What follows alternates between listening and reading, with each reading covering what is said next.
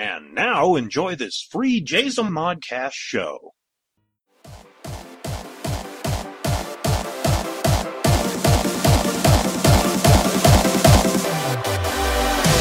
Carry on my wayward son. There'll be peace when you are done. Lay your weary head to rest. Don't you cry. Don't you cry.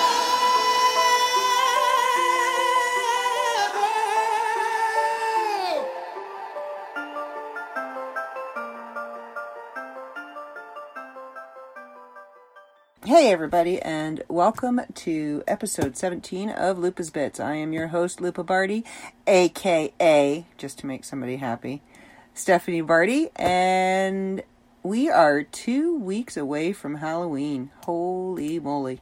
Can you believe that? I saw a meme on um, Facebook earlier when I was um, getting my poetry together that said, Oh, look, the virus is still here and it's snowing again. Yeah, I was not thrilled. We, uh, where I live, um, we are supposed to have snow on the, supposed to start snowing on the 30th, and it's supposed to snow like the 30th and the 31st. I mean, I'm not worried about that snow because the first snow never stays, it never hangs around. It's usually gone like within a few hours or at the next, the next day at the latest. Very rarely has the first snow ever actually accumulated to anything worth staying but it's still snow. There's still white stuff on the ground. But I do say, I do have to admit, that first snow or the first couple of snows, I don't mind so much because that means we have actually exited the rainy season, which starts about mid to late August and runs until the first snow because then it just gets cold enough for the rain to turn to snow, so it stops the snow. Um, and then it snows until it gets warm enough for the snow to turn back to rain, and then we enter back into the rainy season. Yay! And then we have July. So, um, I'm, I'm, I'm kind of not looking forward to the first snow, but it will be nice to go outside and have it precipitating of some sort and not drench me within a minute and a half, you know, I can brush snow off and I'll be perfectly fine. Rain, not so much. Um, yeah, and my hair won't be as frizzy because there won't be as much humidity. So, yeah. Anyway, it's supposed to snow next week. We are, wait a minute. No, we're a week away. We're not two weeks away. We are a week away from Halloween. So, next week I have some pretty interesting stuff I'm going to talk about. I had to figure out where we were on the October schedule because uh, I kind of, strangely enough, have like almost a schedule of things that I want to talk about in a certain order, which makes my producer very happy because I've never actually had a schedule of events um, or a plan when I go into a podcast. It's kind of like, oh, got a podcast. All right, let's go. Um, but this time I kind of have a general idea. I do a little bit of research. I get some stuff prepared before I go in, and um, I go in with almost like a plan. yeah, I don't tell anybody. I know it's weird.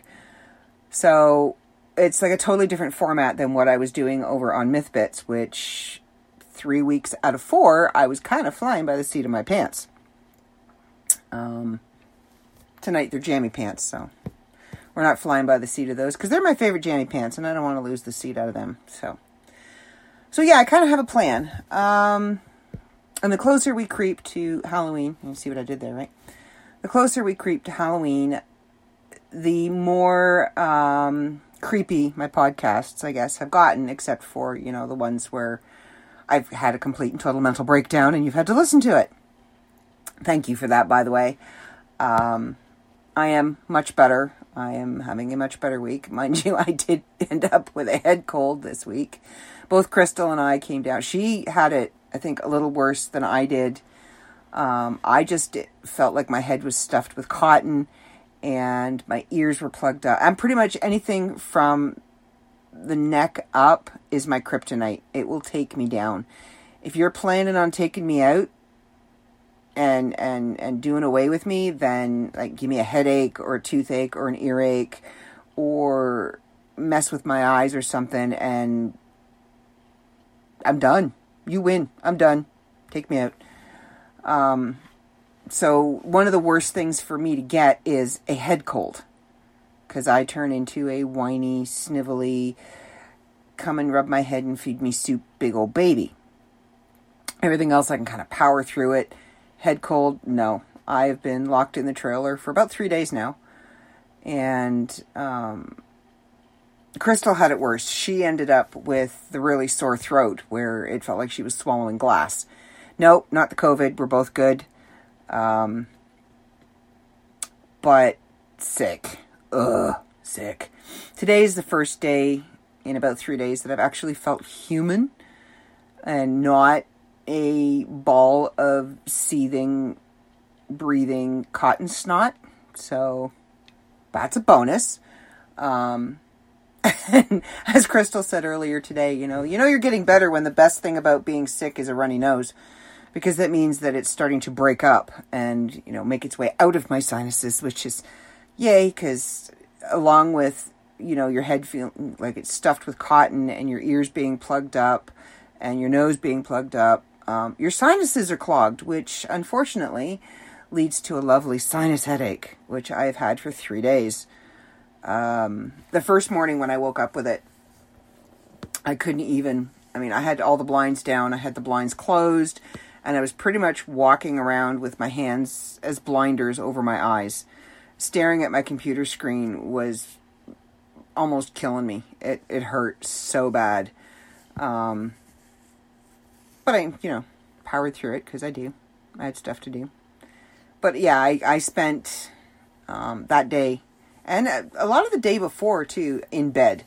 Which, if anybody who knows me knows, if I've taken to my bed, I am sick.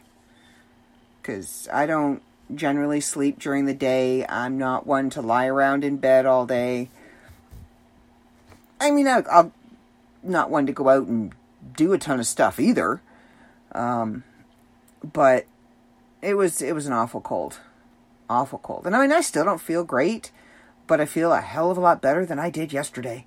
So that in, in and of itself, when you have a really bad head cold or you have the really bad flu or something like that, any improvement the next day feels like a thousand times better than it actually is. So, I mean, I'm still achy. I'm still going from hot to cold to hot to cold to hot to cold which is frustrating as hell. I flip my blankets back and forth so many times that it, there might as well be a fan over there because I'm creating quite a breeze flipping them on and then 20 minutes later flipping them off and 20 minutes later flipping them back on. Sleep in a tank top because I know I'm going to get hot at some point, but I have like my big fuzzy wool blankets right beside me because I know I'm going to get cold at some point. anyway, Okay, I'm done whining and complaining about my sickness. So, if I sound a little congested or if my voice starts to crack throughout the podcast, that is why. Because, you know, I feel like a hammered bag of poo. But I'm an improved hammered bag of poo over yesterday. So, okay, so it's getting close to Halloween, and you're doing the ghosties and ghoulies and booze and all of this. And a lot of places have canceled Halloween. A lot of places are doing um, Halloween candy drop offs where certain places within the town you can take your kid, they can go pick up some candy, you take your kid home. It's like a drive through trick or treat. Um, I'm doing very well because I'm delivering Halloween baskets. So everybody who's decided they're going to stay home has been ordering Halloween baskets for their kids and for their friends and you know I'm I'm going to be busy on Halloween. Um, I'm going to be busy the last week up to Halloween, so it's good for me. Yay! Um, I want to talk a little bit about somebody first before I dive into kind of just remembered. Um, it was somebody's birthday not that long ago, and he went on live and did this big, you know, it's my birthday and I'm the myth master and I'm so great, blah, blah, blah.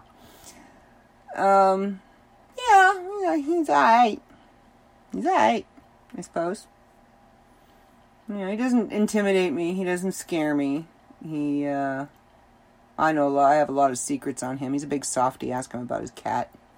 and I just want to remind the Mythmaster that I do still actually have possession of his chainsaw. And he has not paid the ransom to get that back. So it may actually be returned to him piece by piece. So that will be fun. So, Mythmaster, if you're listening, which I know you do because I am the best podcast on the network, just saying. Um, yeah, you want your uh, chainsaw back? We need to talk. Maybe you'll come on my show and uh, I'll teach you how it's done. Okay, so now that I've done bug, finished bugging him for a while, we are about 11 minutes in. Might as well get to what we are going to talk about. So tonight we are going to talk about um, what myself and um, a lot of people call the veil. Now, the veil is the basically the divider between the land of the living and the land of the dead. And this time of year, between October 31st and November 2nd, it that is when it's at, at its thinnest. But pretty much the entire month of October and well into November um, communication with the other side gets very strong and very prominent and very easy for um, those that pay attention. And even those that, that claim they have no medium ability or no special ability or anything will make comments about, you know, weird sounds in their houses, knocking, lights turning on and off, um, things moving. You know, they'll sit something down and they'll come back a couple hours later and it'll be moved to like another table. And noticing odd things and getting that that feeling, that creepy feeling that kind of rushes up your spine. It starts in the base of your back and kind of just tickles up your spine like somebody's there. And you turn around and there's nobody there. And October is famous for it. And I think that's kind of why a lot of people love and hate October. Why it's one of the creepiest months, and everybody is all into the Halloween and the zombies and the you know the scary stuff. Because Halloween is gen October is generally scary as it is, and as one that does work with the other side and can communicate um, with the other side. Now, I'm not a trained medium. I am not any way, shape, or form a professional. Um, I haven't been formally trained. Uh, I just I have a gift that is is um, unmolded. What is it? What is it? Crystal calls me baby medium. She calls me her baby medium because I'm I'm still in training. I'm still learning. I've never cultivated that gift. I've never worked with it. It just kind of happens at times. And um, I think my my favorite times when it happens is when I'm with a skeptic or I'm with somebody who um, doesn't entirely believe in it, may want to believe in it or have questions, but doesn't entirely believe in it, and then it happens. All of a sudden, that channel is open, and I am speaking for their loved one or their friend or a relative that has passed on, and I'm telling them things that how am I supposed to know? I've never met this person. I don't know what kind of cigarettes they like to smoke. I don't know what they smelled like, but I'm telling them this is what they smelled like. This is, you know, this kind of stuff. And they're kind of sitting there looking at me like, holy crap, there might be something to this. So those are my favorite times, you know, when it happens. And when it's a positive experience for the person who is receiving whatever message it is that I'm being given to give them because 99% of the time there is a reason why I am tapped. and I say tapped because I the way I equate it with me is they kind of come up and you know how you're tapping a maple tree to get the syrup out? Well, yeah, they're kind of plugging in like an old um, switchboard from the phone company. Think of it that way, like an old switchboard, and you have all the wires and you're plugging them into different places. Well, I'm just one of them holes that they come up and they just kind of plug into and go, hey, uh, you're with so and so, can you pass this on? Okie dokie. And I do. And then a lot of times it's over as quickly as it happens and it's gone. And I can't cause it to happen. I can't um, connect to the other side at will. It doesn't work like that. Um, there have been rare occasions when um, I've been contacted by friends and said, you know, we've got like this creepy feeling, or we feel like there's somebody here. Can you pick up on anything? And I'll just kind of focus and I can, you know, generally pick up what's there. Usually I can pick up the type of energy that's there, not necessarily who or what it is. Um, that's always fun too. So, living with this gift, you are kind of never alone. you're you're you're never really alone. Um, which can be a little disturbing sometimes. There's always somebody. Now, I've gotten really good at being able to expand my shields around me and kind of keep everybody and all of that at bay. You know, you, you stay out there at the perimeter. This is my space, and you're not allowed in because I need to sleep. I don't want somebody watching me while I pee. I don't want somebody watching me or trying to talk to me while I'm having a shower or I'm cooking my dinner. This is my space. This is my privacy. You stay out there. And the closer it gets to Samhain, which we will talk about next week, the more I can feel them gathering. And it's not just for me either, it's for others that I know very, very well. They can feel it too. And when you have two mediums living on the same property in close proximity, it gets a little crowded. And it's getting a little crowded. Um, and a lot of them are here in anticipation of Samhain, which again, we will talk about next week. Um, but if in the meantime you want to do a little research about what Samhain is and what it, represents, what we do, it's spelled S A M H A I N. It is not pronounced Samhain at all. Not even a little bit. Please don't pronounce it Samhain. Please. It is pronounced Samhain. And as I actually learned to, the, the other day from my friend Sika, um, she is taking Scottish Gaelic, I believe it is. And she asked her, her Scottish Gaelic teacher how Samhain is pronounced in Scottish. Now, Samhain with the W sound is Irish. Southern with the V sound is Scottish. So there's your little pronunciation lesson for this week. We will get more into that next week. I know I keep saying that and I keep talking about it, but anyway, I have a couple of poems I'm going to read to you first. Um, the first one I'm actually going to read to you. It's not anything to do with Halloween or October or anything like that. It actually is um, about a, a picture that a friend of mine posted on Facebook. And the picture, the artwork that she had posted was Persephone and Hades. And I commented on it and told her, you know, I actually have a poem about that.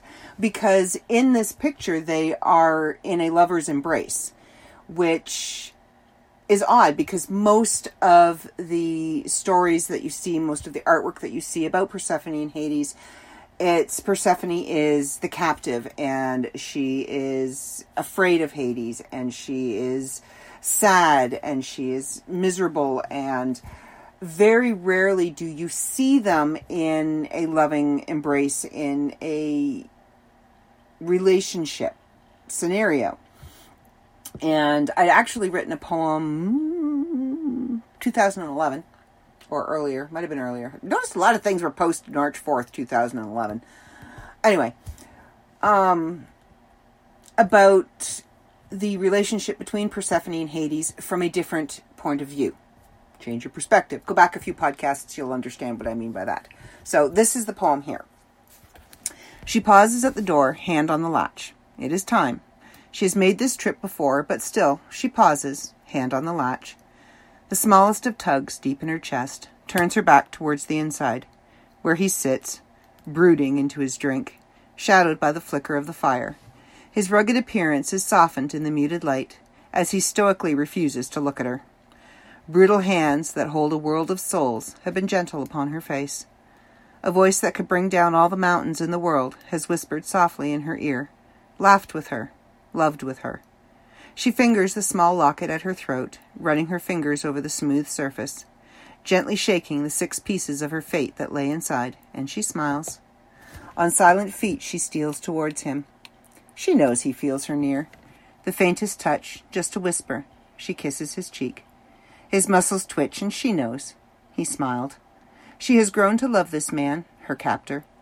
Again she heads for the door, her heart light with anticipation of her visit, for this is her home now. Here she will return. Now, the perspective in this poem is she is leaving the underworld in the spring because you know she's in Hades. She's in the underworld for six months from fall until spring, and then she's above ground with her mother um, Demeter from spring until fall. So this is when she's leaving in the spring. But if you look at it from a different perspective, you can see where she's actually anticipating coming back in the fall to see him. You know, because she's fallen in love with him. So that was actually seeing that picture reminded me. Oh yeah, I wrote that poem, so I had to share it with you. Thank you, Rebecca, for posting that pic- that picture because I do, I actually really do love that poem. It's one of my favorite ones that I've written. Um, when I was doing my change your perspective experiment, and I think it turned out really well. It really works. You can kind of see how a relationship would develop. And it may be Stockholm syndrome. It may be not. You don't know. But whatever it is, there is a real love, a real relationship between Hades and Persephone. Um, and it actually sparked quite the conversation when I posted it. There were there was quite um, a debate. There were two camps of thought, and the people that were of one camp and the people that were of the other camp were firmly entrenched in their mindset. And the debate back and forth between the two camps of thought was was rather interesting. I did eventually have to delete it because it did um, progress into something nasty, as most debates unfortunately do. But at the very beginning, when they were presenting facts and people were actually doing research on the history and the, the mythology of Persephone and the mythology of Hades, and could Hades have the ability to love? Could Persephone be able to love somebody like Hades, being ripped away from her mother? would Demeter let her go? Would she not have fought and gone down to the underworld in search? So you know, yeah, it was it was really good. I'm not going to get into that because I could talk all day about Greek mythology. So anyway, that's Persephone's heart. So now we are going to um, delve into something more seasonal, and this one is called the Veil appropriately enough. Darkness crawls across the land. A thousand screams are whispered through the trees on the breath of a windless night. Can you hear me? The veil is thinning. Can you see me? the veil is thinning. Shadows dance where light dares to tread. Grasping hands, reaching, stretching, holding out for a love to touch back. Can you feel me? The veil is thinning. Can you touch me? The veil is thinning. Living walk among the dead with their sightless eyes and soundless ears. If they would only stop, be still, be silent. They could hear, they could see, they could feel and touch. For the veil is thinning, and there are messages to send, there are lessons to receive. For the veil is thinning. So that is, of course, obviously about um, the thinning of the veil between the land of the living and the land of the dead. And sometimes you just need to stop. You need to pause. You need to um, see what's around you, listen to what's around you. So that kind of explains um, what is happening this time of year.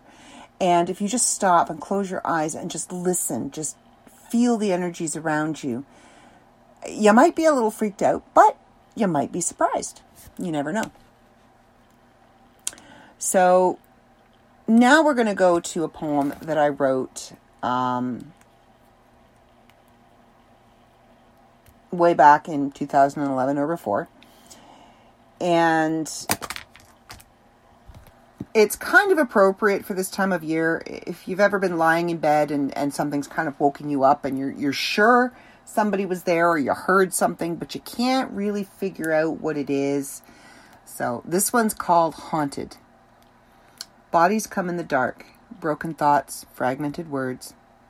I waken and they are gone, back into the shadows. So I drift off again and they return. Words I don't know, names I have never heard.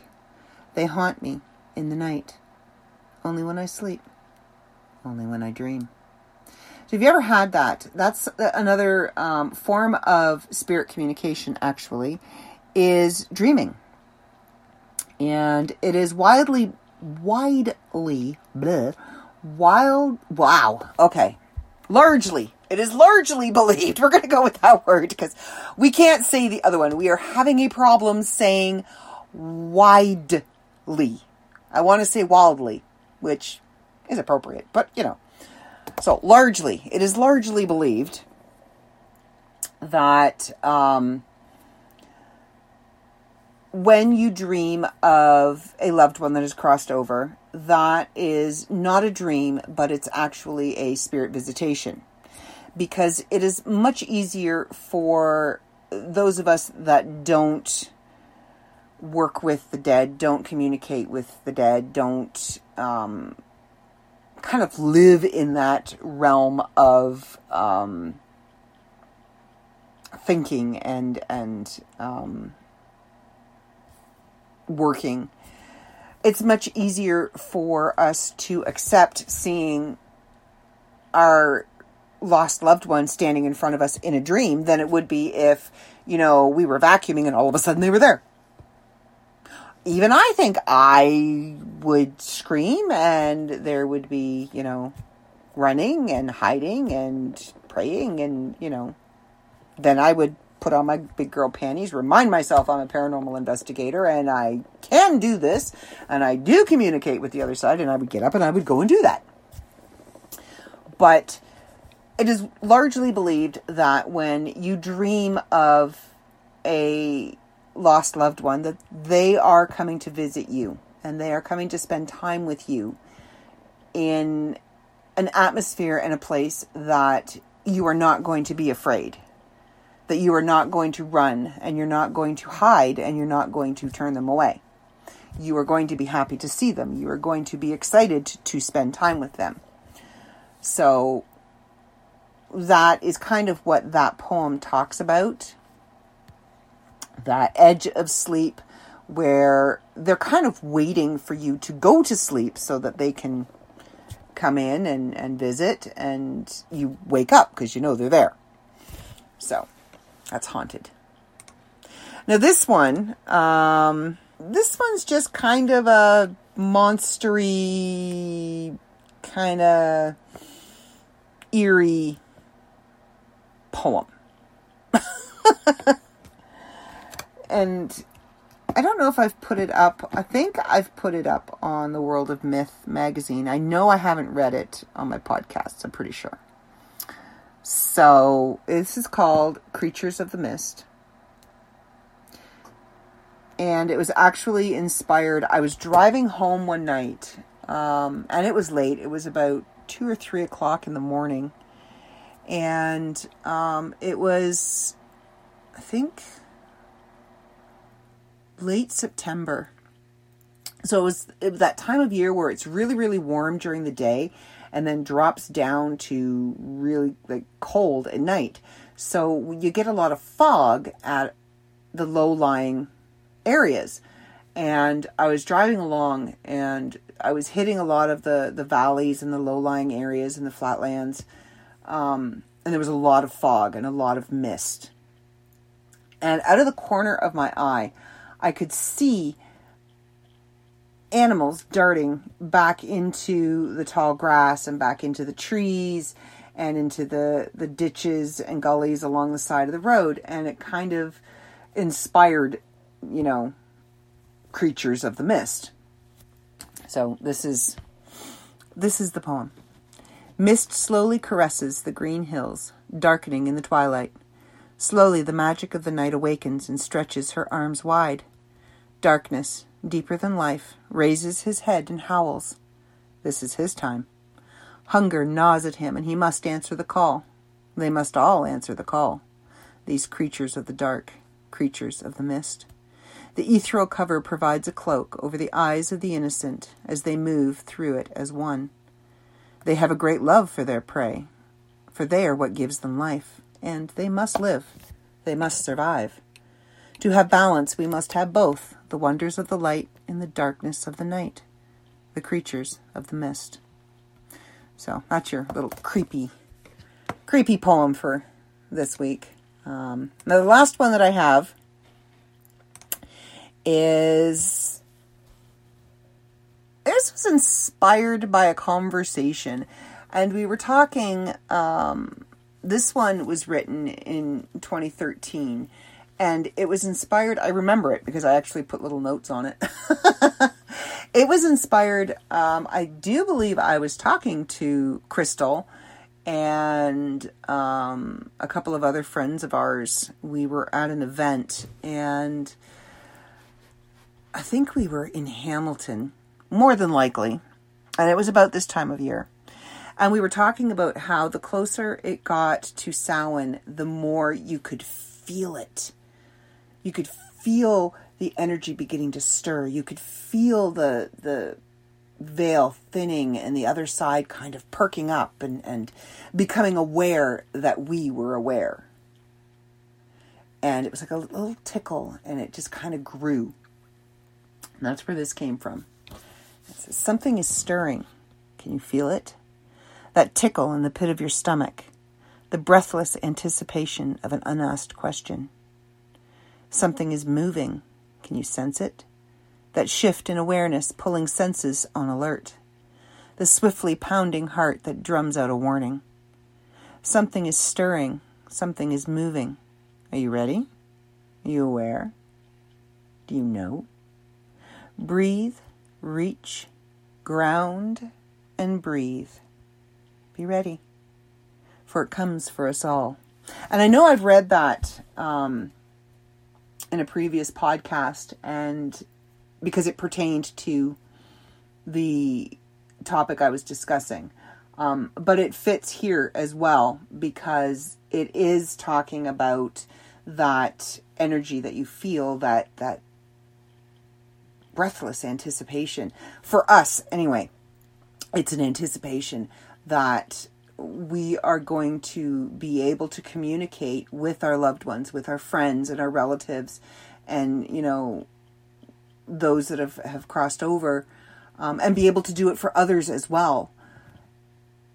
Eat more easily because the veil is so thin and you can almost pass between the two. So, yeah. Now, where what are we sitting at? Yeah, lots of time. There are a variety of ways to communicate with the dead. Not all of them. A reputable medium would recommend. Um, some are very simple. You can use items around the house. Some are a little more in depth and require a little more um, preparation. And anybody who is open to it, everybody has the ability, has the gift inside them. Everybody does. We are sensory beings. We operate on senses sight, sound, touch, smell. Those are physical senses, yes, but there is one other sense. It's your fifth sense, and there's the sixth sense, okay? But we also operate on the feeling of energy. You walk into a place and you're like, oh no, no, I don't want to be here. This feels creepy. And you, you, you leave because it feels wrong. It's a feeling that you get. Um, certain people that you're around just kind of suck the life right out of you. And you don't want to be around them because they're very draining. You sense that. Some people you sense have a very uplifting energy. Some places feel really good and you want to be there. Some places feel really bad and you don't want to be there. And you know how they always say trust your gut, trust your instinct? There's a reason for that. Because we all are very sensitive to energy. Some people just choose to ignore it. And over time, the ability to um, feel it and react to it and shield from it and pull it in or push it out fades. So you have to work at it to get it back. But everybody has the ability, and everybody has the ability to communicate with energy that is crossed over because we are all made up of energy and you cannot destroy energy. Energy cannot be destroyed, it just changes form. So, whatever you call it, whether it's your personal energy, your soul, when the physical shell dies, that, you know, goes on to its next form, whatever that happens to be. So, with a little training, you can tune into those energies. Now, my um, I'm a paranormal investigator, so I tend to go into a lot of spirit communication as a skeptic because that's what I was trained to be. As a paranormal investigator, you are trained to debunk, not to believe. Of course, we believe. Why do you think we do that? You know, we believe. We want to believe. We want proof to back up our belief. But we are trained to go in and debunk that belief. Because once you have ruled out all of the logical scientific reasons for a particular feeling, a particular action, a particular sound, or a smell, then you're left with the unknown. And then you can start delving into the possible paranormal aspect of what you're what the homeowner or what you're experiencing. So even though I am a firm believer in the paranormal and I am a firm believer in life after death and I am a firm believer that there is more than just this. When I go into an investigation, I go in as a skeptic. That place isn't haunted. There's not a ghost rattling over there. They're not possessed. They're not cursed. Now I have to prove it. So, you know, you go in, you check pipes, you check floorboards, you check heater vents. Um, interesting event. Just remembered I was investigating um, a family actually. And the haunting had followed the family since the mother was a child. And uh, the first investigation was just me. And then I brought in, when we went back the second time, I brought in one of my team members, Dana, and she came with me. And that night, with the two of us there, again, you've got two energy workers together, same spot. It was a little crowded. Um, they had this water cooler that, you know, the ones that have the big blue bottles, and you flip the bottle upside down and you shove it in the hole, and, you know, you got the hot and you got the cold, and you fill it up and you got water, you know, the water cooler. And we were in the kitchen. The water cooler was in the corner by itself, and it had been fairly quiet and benign most of the evening. We started the investigation, and we were kind of chasing this energy around. We would kind of pinpoint it, and then it would shift, it would move. And it was almost following the daughter of the parents. The she was seven or eight, I believe. And um, wherever she was, it seemed to be. And we had finally been able to separate this energy from her energy. And we had it in the kitchen, and we're standing there talking. And then we moved into the living room. And as we moved into the living room, all of a sudden, all you could hear was this bubbling it sounded like a pot on the stove had come to a boil. We go back into the kitchen, and the water in the jug of the water cooler was bubbling like it was boiling. It was completely bizarre. I, I, I, I can't, to this day, I can't explain it. I have tried. We thought maybe there was an air bubble that had been trapped and it just released at the right moment. You know how it does that glug, glug, glug when you're filling up a container or something. We thought maybe that was it, but it bubbled for a good two to three minutes. And the entire thing, all of the water inside was bubbling.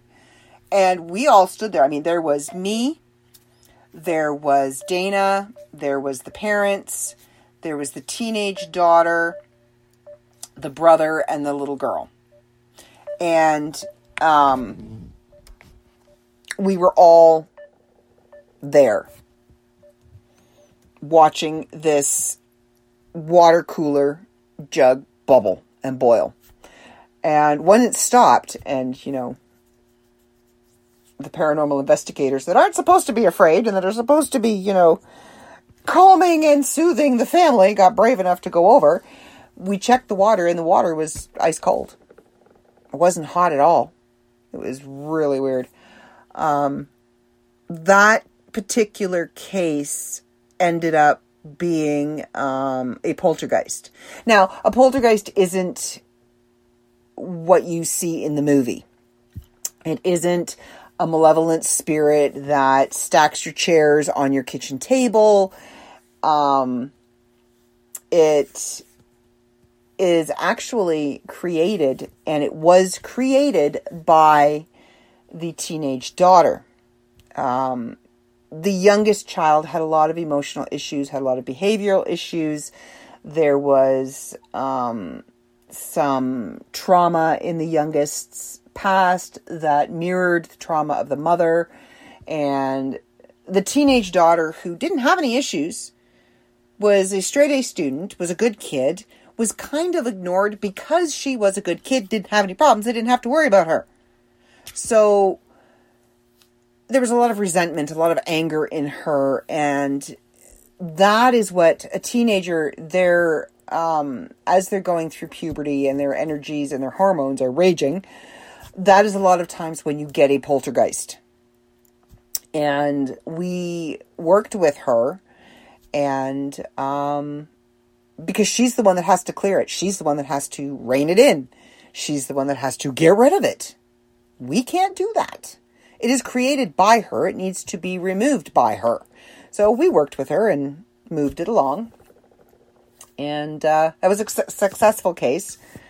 But um, it was very interesting. And I will never, ever, ever forget that water cooler. That was one of the best experiences. And I do think I actually have um, I don't think it's camera footage. I don't think we had the cameras set up. We didn't have the cameras rolling at that point in time, but I do believe I have audio footage where you can hear it bubbling and you can hear all of us reacting. Um, there were some curse words. and not just from the investigators, there were curse words from the family. so, um, so yeah, you can use when we do a paranormal investigation to communicate with the dead. We will use a K2 meter, which measures the electromagnetic frequencies in the atmosphere, and it is believed. Now, I may speak like it's known fact or it's scientific fact. Keep in mind that paranormal investigating is not a scientifically prove proven um, endeavor. That it is still a very new field of investigation, and we try and come at it with every scientific means that we can. But all of the equipment that has been created is new. It hasn't been tested over years and years and years and years and years. So, this is still a very new field of investigation. So, when it sounds like I'm talking from authority, keep in mind that in front of everything I say are the words, it is believed within the paranormal community. Okay? So that I don't have to keep saying it because I'm going to forget. Anyway, so we use a K2 and the spirit can, the ghost can come up to the K2 and manipulate the energy around it. And it is believed that spirit energy emits electromagnetic frequency, which is why most of the equipment that we use measures EMF. So you can actually have a conversation, a yes or no conversation with a spirit by using a K2. And you tell them, you light it all the way up to the green, light it all the way up to the red, whatever. And you know, if it's yes, light it to green. If it's no, light it to red, or don't light it at all if you don't want to answer. Um, and you can have an intelligent conversation, an intelligent communication with a spirit on the other side. You can also use what's called a spirit box. And I think I've talked about this one before. It scans the FM frequencies. And it's a modified AM FM transistor radio, basically. Uh, radios nowadays, when they're scanning from channel to channel, will mute out the snow in between each channel. Well, it's within that snow that, um, or that static, that the spirits will communicate, that you will hear them speaking. Um, so this scans like all of the, the channels on the FM dial and you can set the speed so it can scan quickly, it can scan super quick, it can scan um, slowly, whatever.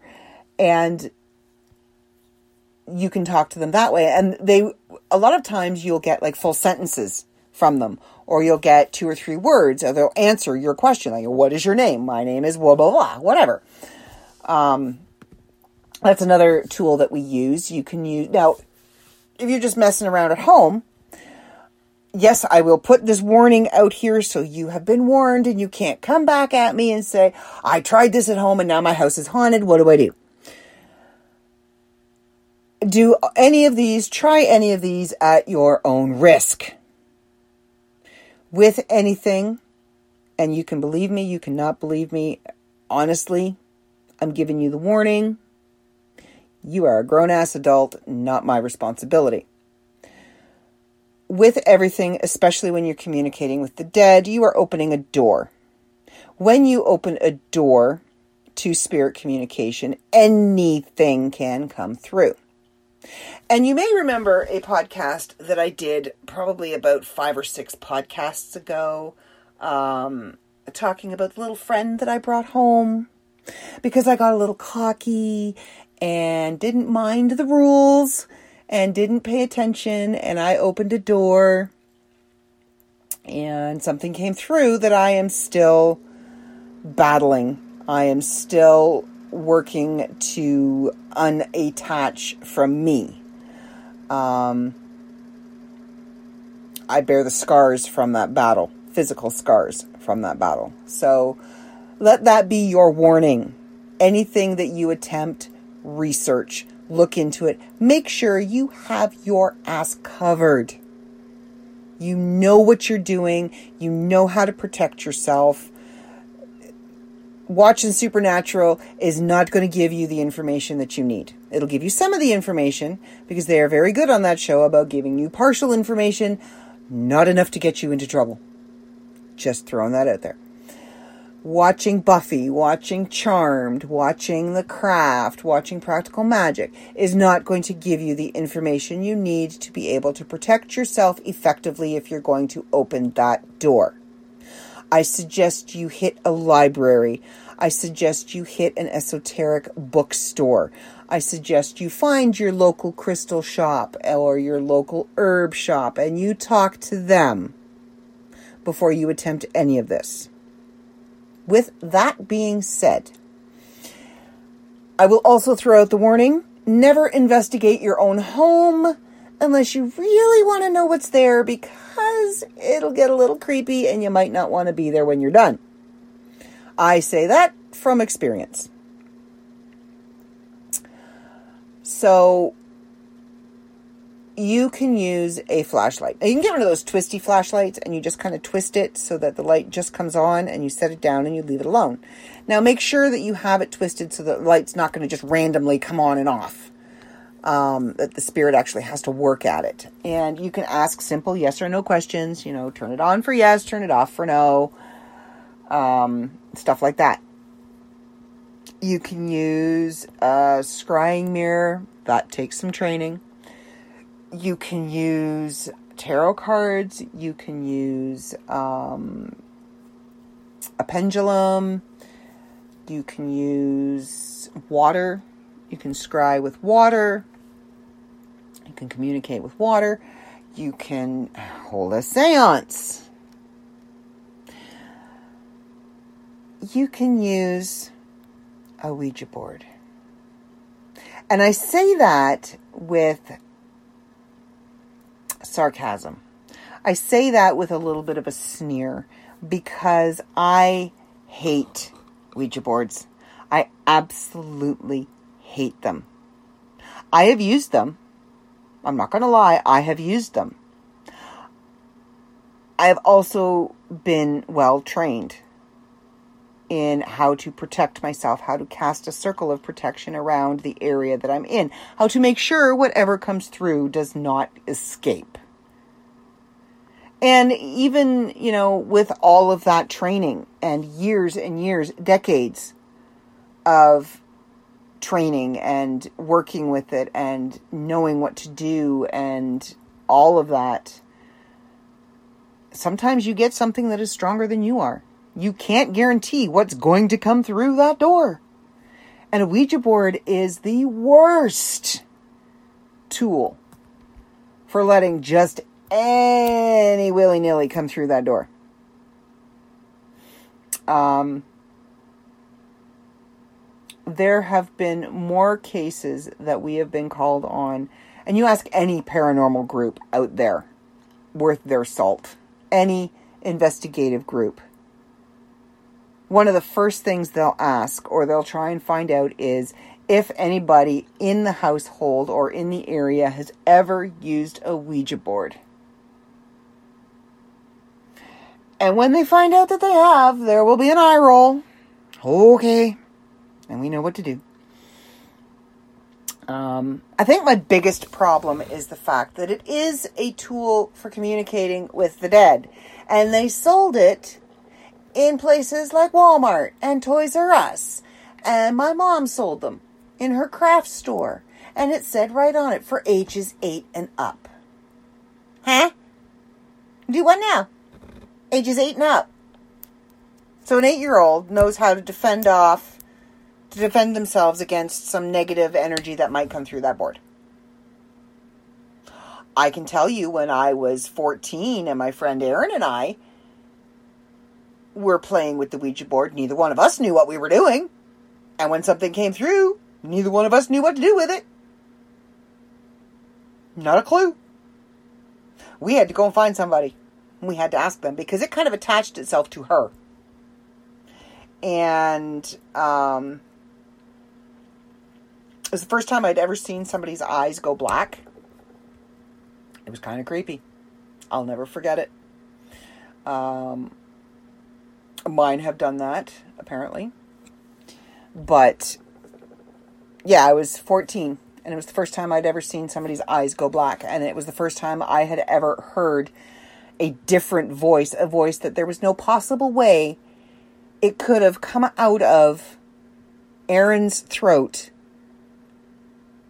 of her own volition. Because she was a very high pitched, soft voice. And the voice that came out of her was male. Weird. So we had to hunt down the local witch and listen to an hour and a half lecture on why we shouldn't play with these things unless we know what we're doing. And then she told us how to deal with it. So we did. And after that, I made sure I knew how to use the board correctly. I knew how to protect myself. I knew how to protect those that were with me. Never play with the board by yourself because there is not enough energy in you to protect yourself and to shield the board at the same time. I don't care who you are. No, don't do it. So, my best advice when it comes to Ouija boards is just don't. It may say oui in the name, which is yes in French, but I say no. Don't do it. Just don't. No. Um, another way of communicating with the other side is yourself. You are your best tool. Everything else is just gravy. They're just props, really. You are your best tool. Um, just sit quiet. Open your, your ears and open your mind and just feel the energies around you. Try not to freak yourself out. It's easy to do but just listen. And a lot of times you will get answers. You will get responses. You just have to listen. You have to pay attention. It takes a lot of energy for the spirits to communicate on the other side. And they will draw energy from batteries, they will draw energy from people, they will draw energy from electricity, whatever they can pull energy from, they will to communicate. Which is why a, a lot of paranormal investigators will tell you, you know, I just put fresh batteries in this thing. We walked in, five minutes later, they were dead. Um, so if you're starting to notice lights are dimming and batteries are draining fairly quickly, that's a good indication that somebody wants to talk to you. Stop and listen. Just listen. Especially right now, because right now is the easiest time for them to communicate with you. So just listen. Okay, we are sitting at an hour, and I could continue talking about this for another hour. I'm not going to. Um, there are so many different things I can get into. You know, spirit possession. I can talk to you about the different um, spiritual paths and how they communicate with the dead, but I'm not going to. So maybe we'll talk a little bit about that next week. Um, I am going to say goodnight. My throat is getting very dry. And I need some water. And I got to get this over to my producer because, as you probably saw on Facebook, um, we posted a message that our service provider for our website for um, Jazel Hub, which holds all of our, our web pages. It holds the magazine, it holds the podcast, um, all of them are not working correctly.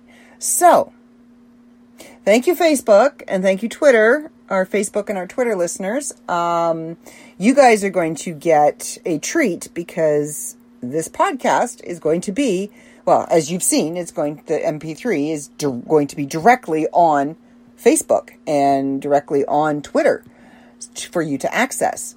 Um, those of you that listen on other mediums, I am so sorry. As soon as we can, or as soon as our service provider gets their Okay, I'm just going to say it because by this point in time, we are so very frustrated with them. Um, as soon as they get their head out of their ass and figure out what they're doing, uh, it'll be up on the podcast page. It'll be up on the network. So, thank you for listening through Facebook and listening through our Twitter links and wherever else we can stick it. Um, I do appreciate it. So, if you want to keep up with me and see what I am doing, um, I do this funky little thing over on TikTok called Coffee Talk. And there is some talk about turning Coffee Talk into a podcast. We'll see. and extending kind of what I, I, have been doing over there. Um, go have a listen. Go check it out. Let me know what you think. Should I do a Coffee Talk podcast? You know? Let's hear from you. Um, I would have to brush up and improve my Boston accent. Anyway, so you can find me on TikTok. Um, I am Lady Lupa over on TikTok. I'm on Facebook at Lupa's Bits or Lupa Barty or Stephanie J. Barty, author. Uh, you can find me. I'm also the editor in chief for the World of Myth magazine, so sometimes I'm hanging out over there.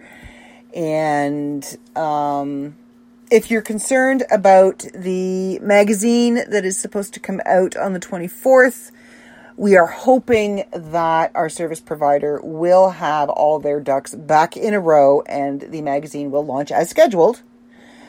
But do not fear, do not fret, it will launch. It may not launch on the day it's supposed to, but it will launch.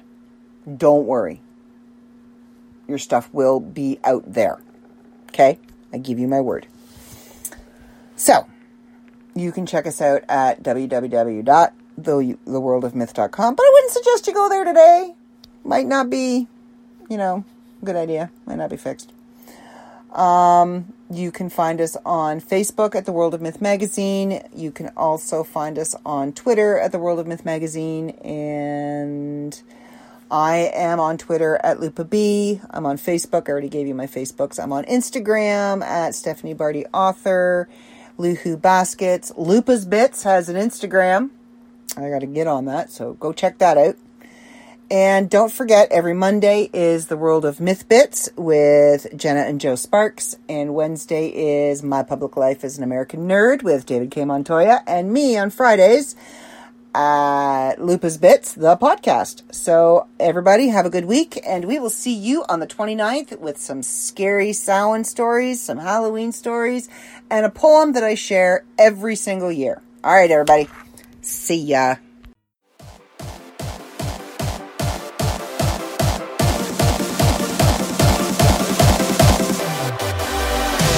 Carry on my wayward son. There'll be peace when you are done. Lay your weary head to rest.